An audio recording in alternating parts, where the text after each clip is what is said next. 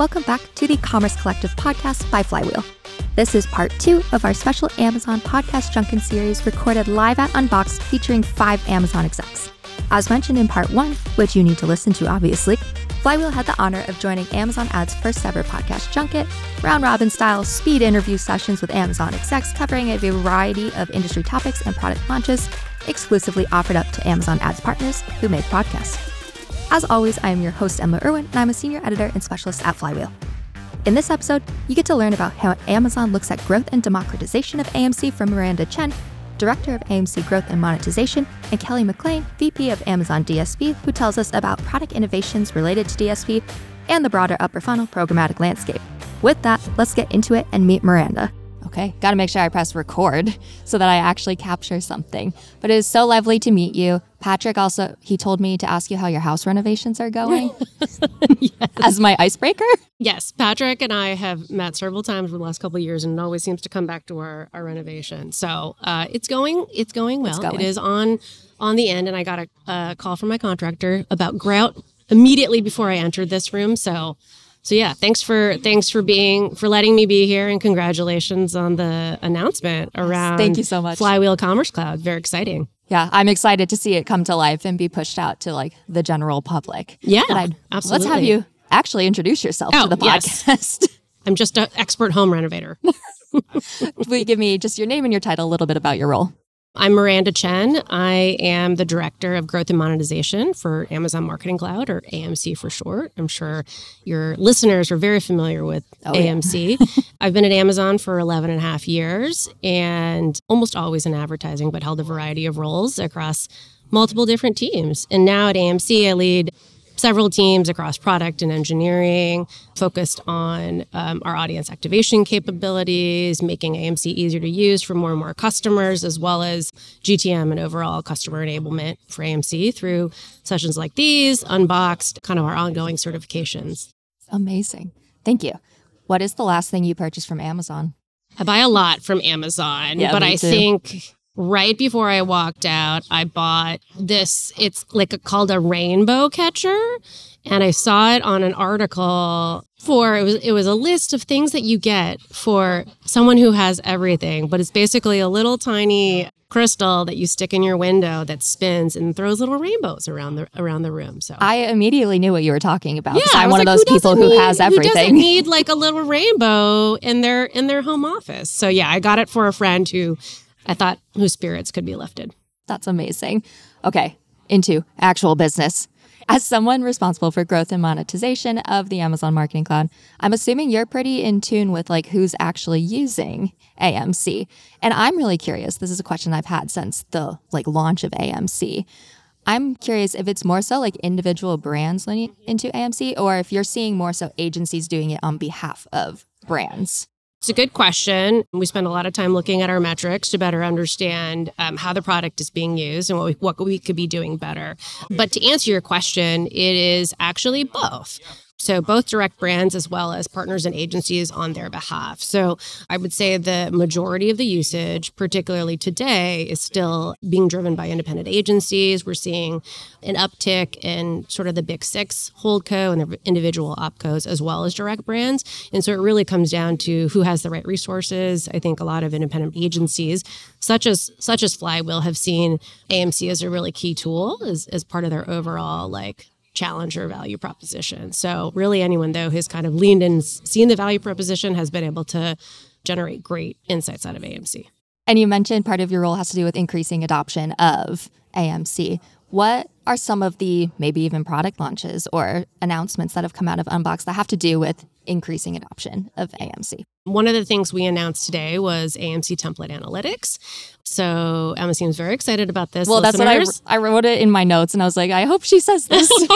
yeah, so it's something we've been working on for a while, and basically, it's we've taken a handful of our most popular queries and then created templates so that so that customers who don't actually know SQL can just enter like a simple array of inputs and then be able to generate the insights. So, you know, it's actually only our first step towards making things easier. We want to invest in more point and click solutions to enable other personas that who don't know SQL to better use AMC, but we see it as as a key first step in effectively democratizing insights you know, the power of AMC to more and more customers.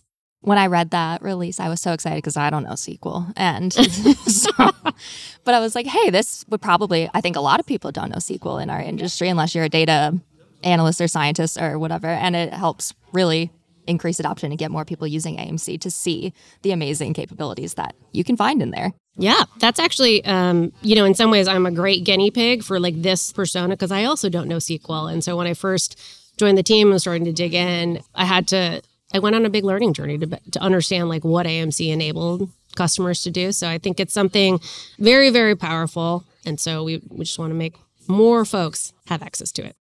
Amazing. I'm curious when you're in your role looking at AMC, what sets AMC apart from other clean rooms? It's a good question. I would say a couple things come to mind. One is that we think AMC is private and secure by design. So it's a technology we at Amazon have invested in for a long time. We think it's sort of going to enable privacy marketing. We think it's a durable solution given, you know, ongoing industry changes. We think it provides power to the advertiser because they own the own signals their own signals within their instance.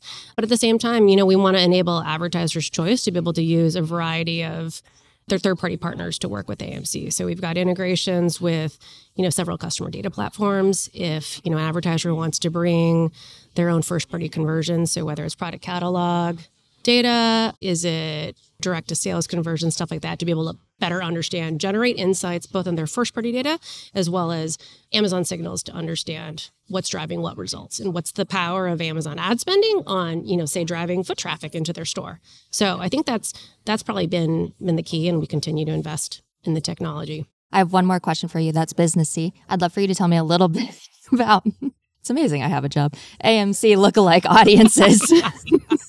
I do my best. Yeah. So we announced AMC lookalike audiences today, which is exactly what it sounds like. It's it's the ability to create similar audiences based on an AMC seed. So we launched rule-based audiences earlier this year where customers could take an insight that they were generating from AMC, then actually activate that that audience directly into the DSP and then see those results. And then lookalike audiences takes that seed one step further. So advertisers can choose from a series of levers like what size is their audience, what what should their seed be, how relevant do they want their audience, and then actually use AMC to to generate a more expansive audience to find more and more customers that are considered alike. So GroupM worked with the Colgate brand Irish Spring. This is like old school, old school soap.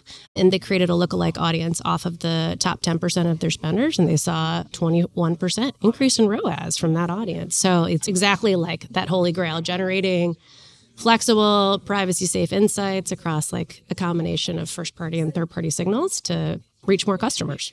Amazing. Okay, last question for you. What are you looking forward to the most out of the rest of Unboxed?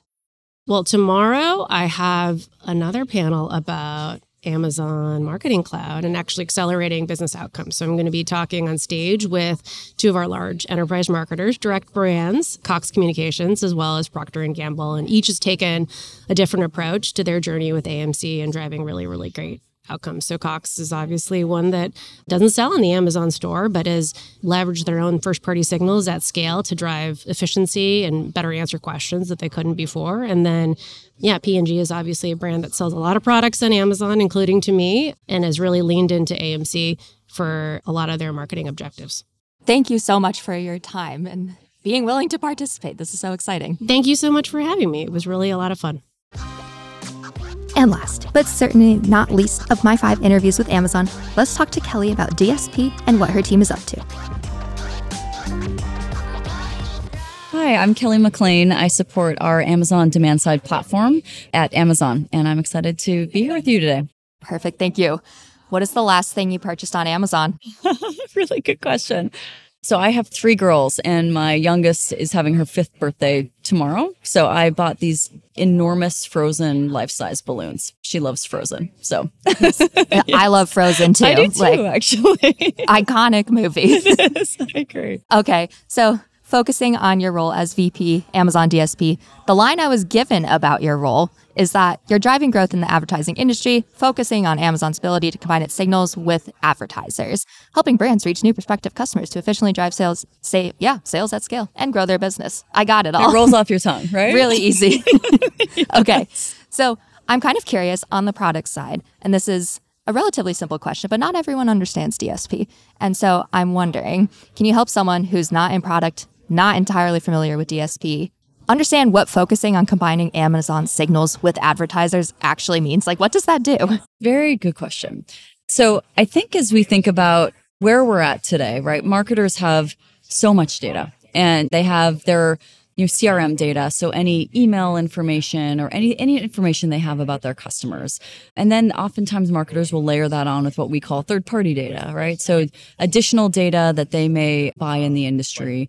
And then there's amazon signals right? So amazon it has a variety of different signals from what people are buying browsing streaming in, in a privacy safe way. And what's happening is that marketers are, are struggling with how much data and signals is available in the market and what to do with that and how to activate that with their advertising. And so what we're excited about is really leveraging all of these signals, providing marketers with the ability within Amazon Marketing Cloud, backed by AWS technology, to simplify all of the complexity, understand more about who their customers are by leveraging all of the great signals that Amazon has, and then make it really easy to activate and deliver ads to people that they're trying to reach and, and new audiences they're trying to reach via the demand side platform. Does that make sense? And it did make okay, sense. I'm perfect. following. I'm tracking. I know you That's are. usually the bare minimum. So no, like, not at if all. I understand most people do.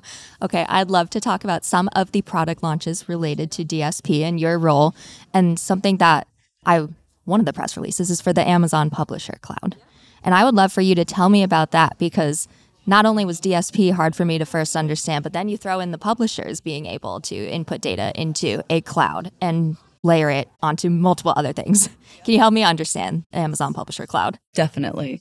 So, Amazon Publisher Cloud is a new clean room technology that's um, built on top of AWS clean rooms and powered by Amazon Ads to basically help publishers combine any first party signals that they have about the audiences that might be visiting their site every day with um, all of those you know secure uh, signals that Amazon may have, right? And the neat thing is that it's providing publishers more insight into what their audiences care about. So, for example, if you're a publisher and you have a, a website, you might know certain demographics about your audience at a high level. But then if you layer on the power of Amazon advertising, we have the ability to now tell you you actually have all of these different lovers of pets, for example, right, on your site that you may not have realized. And then the publisher now has the ability to create a deal, activate it through the Amazon DSP and and connect with marketers who may be have pet food companies, right? Or who might be trying to reach audiences of pet, pet lovers. Um, and we've actually seen a, a, really recent campaign with NBCUniversal, who ran uh, through Amazon Publisher Cloud, and actually they reached over three and a half times the desired audience versus a similar campaign. So the the results are really encouraging, and I'm happy to kind of maybe port that into the DSP if that's helpful because you talked about the complexity between between the Please two. Please do. I love it. That's how I asked the question. and then I was like, wait, those aren't the same no, thing, no, Emma. No. Dang it. no, it's a good question, right? And you know, I think with clean rooms, we now have Amazon Marketing Cloud, which is clean room, safe clean room environment for marketers. Publisher Cloud, which is a clean room environment for publishers. And then the, you can think of the DSP as really helping to connect both advertisers and publishers via the Publisher Cloud, and then connect marketers to audiences leveraging the DSP to activate. Probably not as simple as I laid it out, but that's that's really how, how we think about it. And the demand side platform, I think a lot of folks often see it as overwhelming, right? There's a lot of complexity and, and tools and customization that we've been offering. And so our goal has really been to simplify. And so we've um, really taken a, a much more focus on what we call goal based workflows and goal based bidding. So we want to simplify it for our partners and marketers. What's your goal? What are you trying to do? Right? Are you trying to drive more conversions? You're you trying to drive reach? And then we're able to help with recommendations and, and guidance, provide, make it easier to set up your campaign and then a lot of the performance improvements we've been talking about this week are on the back end. So once we know what your goal and your objective is, we've been leveraging a lot of deep learning, machine learning models to then optimize and deliver your campaign to drive those those best outcomes. And we've actually been seeing over 40% reduced cost, CPA to date, which is pretty exciting. We've had some auto brands who've been testing a lot of different categories. And so we're thrilled with the updates, but we we definitely have a lot more to do and continuing to simplify. It's amazing like how much your role touches just all of these different parts of the industry as a whole, like people who sell on Amazon, people who don't, and all of these different brands. One last product that I'd love to talk to you about is the cross channel planner because I understood this one. I think you understand all of it. You're not giving yourself enough credit. I, I love that self deprecating humor. But can you tell me a little bit about the cross channel planner and how that ties into everything you just said about simplification? Yes, definitely. So, as you think about cross channel planner, so this is really providing external agencies, um, partners with audience insights to kind of inform more of that longer term annual or quarterly planning and um, cross product marketing plans for advertisers. So, most simply, we've had Channel Planner, which you can think of as being much more uh, streaming TV, reach curve focused, and used for more upfront conversations. And so, we're excited with Cross Channel Planner to help. In addition to that, is kind of our next product full funnel, helping you, you know, get much more guidance and recommendations on where could you better efficiently be spending um, your budgets across the funnel, right? Through awareness all the way to purchase. So, and we've actually seen some good early results. I'm going to throw a, a, another um, great case study. Let's we had do it. we had a baby brand who was able to reach relevant audiences and, and better allocate spend and they activated their campaign. So they used Cross Channel Planner, activated through the DSP, used custom banner ads to direct new shoppers to their online store. And this resulted in a four and a half click through rate and 11% increase in purchase rate.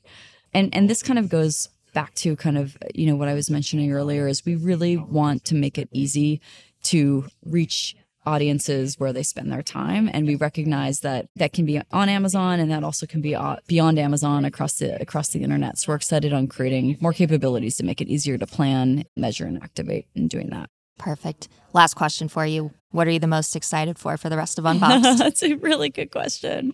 I'm going to be biased because we, there's a session on the DSP that one Oh, of my of team members is leading, so I will um, I will say probably that one. But how about yourself? I am just so it's so cool to interview so many people from Amazon. That doesn't happen very often, if ever. And so this is like my Super Bowl This right is here. cool. Yes, thank you so much for your time. Well, thank you. This has been really really exciting for us uh, as well. So appreciate your partnership. Of course. And with that, you've made it to the true end of our Amazon podcast junket series recorded live at Amazon Unbox. Make sure to listen into both episodes and be on the lookout for even more Unbox content coming your way soon. I've been your host, Emma Irwin. I'm ready for a nap, and we'll see you next time.